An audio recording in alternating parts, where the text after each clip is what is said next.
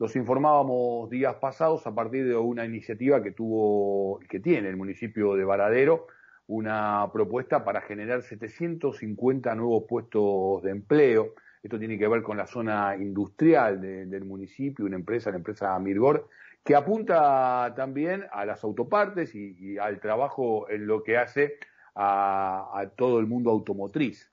De hecho, su actual intendente, Esteban Sancio, también ha formado parte de la actividad gremial puntualmente del sindicato Desmata y con él tenemos la, oportunidad de dialogar. Esteban Sanso, Edgardo Chini lo saluda por Radio Cooperativa, por estar adelante. Buenas tardes. Hola Edgardo, ¿qué tal? ¿Cómo te va? Un abrazo enorme para vos y para toda la audiencia. Para vos también, Esteban, gracias por atendernos y, y tomarte unos minutos para, para poder conversar con, con nosotros. Bueno, habrás escuchado un poquito este, el inicio, la presentación. Me gustaría que pudieras desarrollar este, este emprendimiento de lo que puede implicar para Varadero y para, para zonas aledañas bonaerenses también, ¿no? Sí, sí, sí, la verdad que, que bueno, es una, gran alegría porque eh, fundamentalmente no solo eh, por tomarlo no como, como un logro de gestión, sino por lo, por lo que significa desde el lugar en donde venimos, ¿no? Respecto a, a, la situación económica, a la situación laboral, a lo que nos ha tocado eh, y hemos tenido que afrontar, ¿no? Como sociedad con, con respecto a esta pandemia, me parece que que en el marco en el que estamos eh, transitando ¿no? en la actualidad en nuestro país y obviamente en nuestra ciudad, tener la posibilidad de, de presentar junto al, secretario general del sindicato de mecánicos, Ricardo Piñanelli, junto al presidente de la empresa Toyota Argentina y bueno, el responsable máximo de, de la empresa Mirgor Ontec, eh, este, este proyecto, ¿no? que ya es una, una realidad en nuestra ciudad, es una gran satisfacción, con, con la posibilidad de generar eh, 700 puestos de trabajo en principio, ¿no? Entre 700 y 750 puestos de trabajo en, en, una, en las primeras etapas y con, con una proyección eh, bastante más que importante para el futuro. Eh, la verdad que, que nos pone muy contentos porque entendemos que va a cambiar la realidad no solo de, nuestra ciudad, sino eh, de, de, la región, ¿no? Me parece que, que es una gran oportunidad para desarrollar todo lo que tiene que ver con nuestra sección y con, con, nuestra ciudad. Y, has podido aunar incluso algunas, este, dos actividades al mismo tiempo porque justamente tiene que ver con el mundo automotriz esta, esta inversión. Estamos hablando de 25 millones de dólares al año de sustitución de, de importaciones como, como objetivo, la, la producción de, de, más de 400.000 piezas al año de, de autopartes también. Recién conversábamos con el ministro de Ciencia, con Roberto Salvareza, y hablábamos del tema de la ciencia y la tecnología al servicio de proteger este, determinadas formas de producción y al mismo tiempo de generar empleo. Y en este sentido se está haciendo una realidad. Y me parece que hay muchos emprendimientos eh, en la provincia de Buenos Aires y lo hay en la, toda la geografía de, extensa de nuestro país. Eh, falta la instrumentación de un proyecto para el corto, mediano y largo plazo en este sentido y obviamente superar el contexto actual de, emergencia que nos marca la pandemia, ¿no?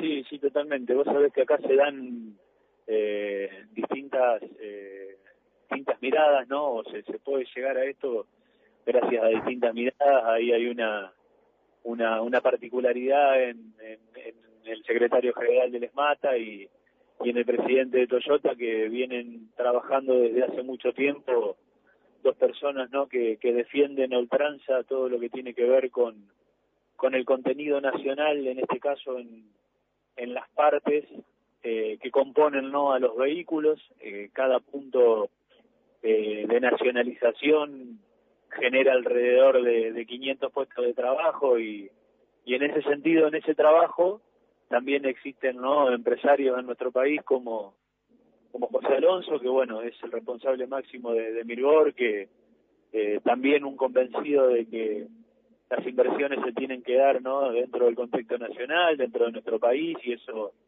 genera no solo trabajo genuino, sino también esto de, de la sustitución de importaciones, la, la, nacionalización de partes.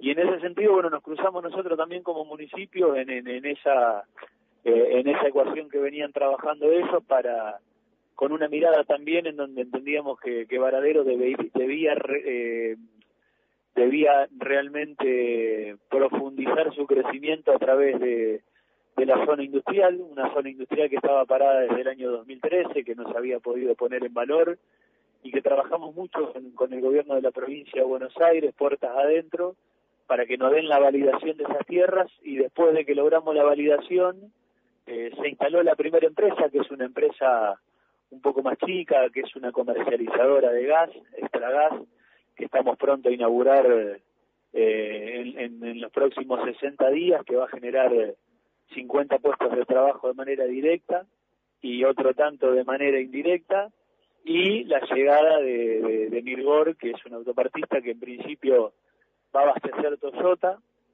eh, con 150 partes que va a fabricar en Varadero, pero que tiene la, la mirada en abastecer también al resto de las terminales, a Volkswagen, a Ford, a General Motors, a Mercedes, y que también después de ese abastecimiento tiene la mirada puesta en producir en Varadero y en exportar al Mercosur y en exportar al mundo, ¿no? Así que esos 500, 750 que se van a dar en dos etapas puestos de trabajo eh, pueden llegar a terminar siendo 1.000, 1.200 puestos de trabajo en el, en el mediano plazo, cosa que, como te decía, va a resolver no solo el problema de Varadero, sino el problema de la región.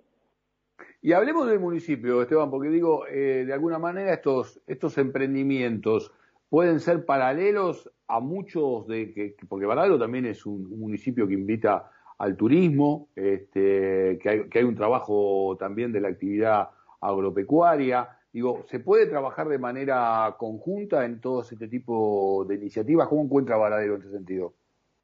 Sí, sí, la verdad que sí. Varadero, bueno, tiene, como vos decís, la particularidad de tener algunas industrias, de fortalecerse ahora industrialmente con este proyecto, pero también tiene un gran atractivo turístico que pudimos relacionarlo también con, con esta presentación porque la idea nuestra era que para poder desarrollar la zona industrial el municipio le cediera esas tierras a la empresa, ¿no? Para que pudiera hacer la inversión y generar trabajo, pero también está el compromiso de la empresa de poder dejar una obra en nuestra ciudad y coincidimos eh, entre, entre todos los actores que veníamos con, con, con, con esta presentación y tratando de desarrollar todo lo que tiene que ver con el trabajo, de que la obra que, que podría realizar la empresa como, como contraprestación a la cesión de las tierras es eh, la pavimentación de un tramo de nuestra costa, ¿no? Varadero tiene 8 kilómetros de costa, que la mitad está pavimentado y hay 4 kilómetros y medio que,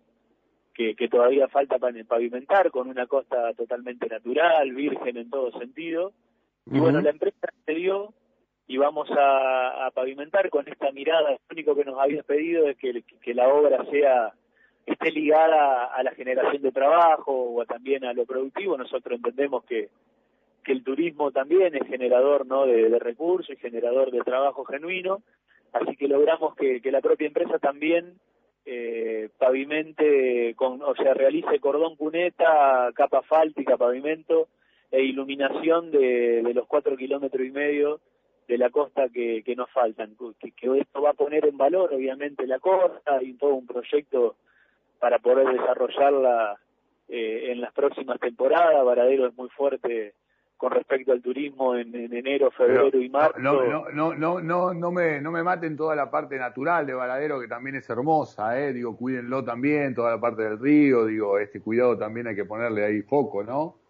Ah, totalmente, totalmente. Lo único que, que, que vamos a poner en valor es la, la posibilidad de, de la accesibilidad, ¿no? Que, que la gente que viene a nuestra ciudad, que viene de distintos lugares del país a pescar con esta costa, como te decía, totalmente natural, tenga la posibilidad de acceder más allá de que llueva, más allá de que el tiempo no acompañe, con, con, con bueno, con, con la posibilidad de que puedan ingresar.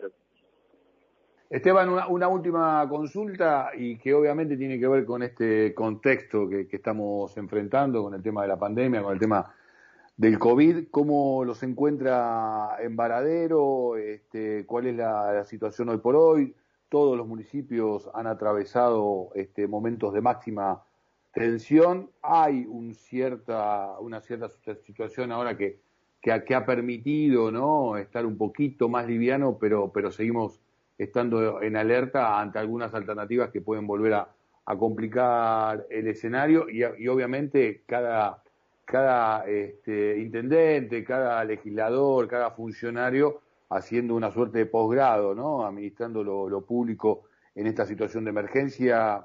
Me gustaría cerrar la, entrevista con unas palabras tuyas en, relación al tema del enfrentamiento al COVID.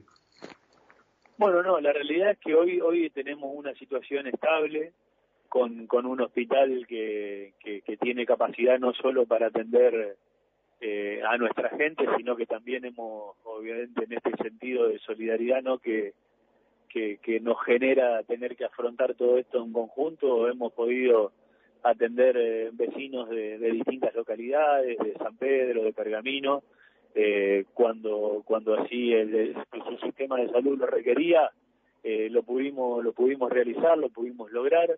Hoy tenemos alrededor de 90 casos activos, entre 90 y 95 casos activos, eh, que nos permite obviamente tener cierto control y estar en, fase 4, que, nos da ciertas posibilidades no para equilibrar todo lo que tiene que ver con, con la salud y, y fundamentalmente también con, con la economía.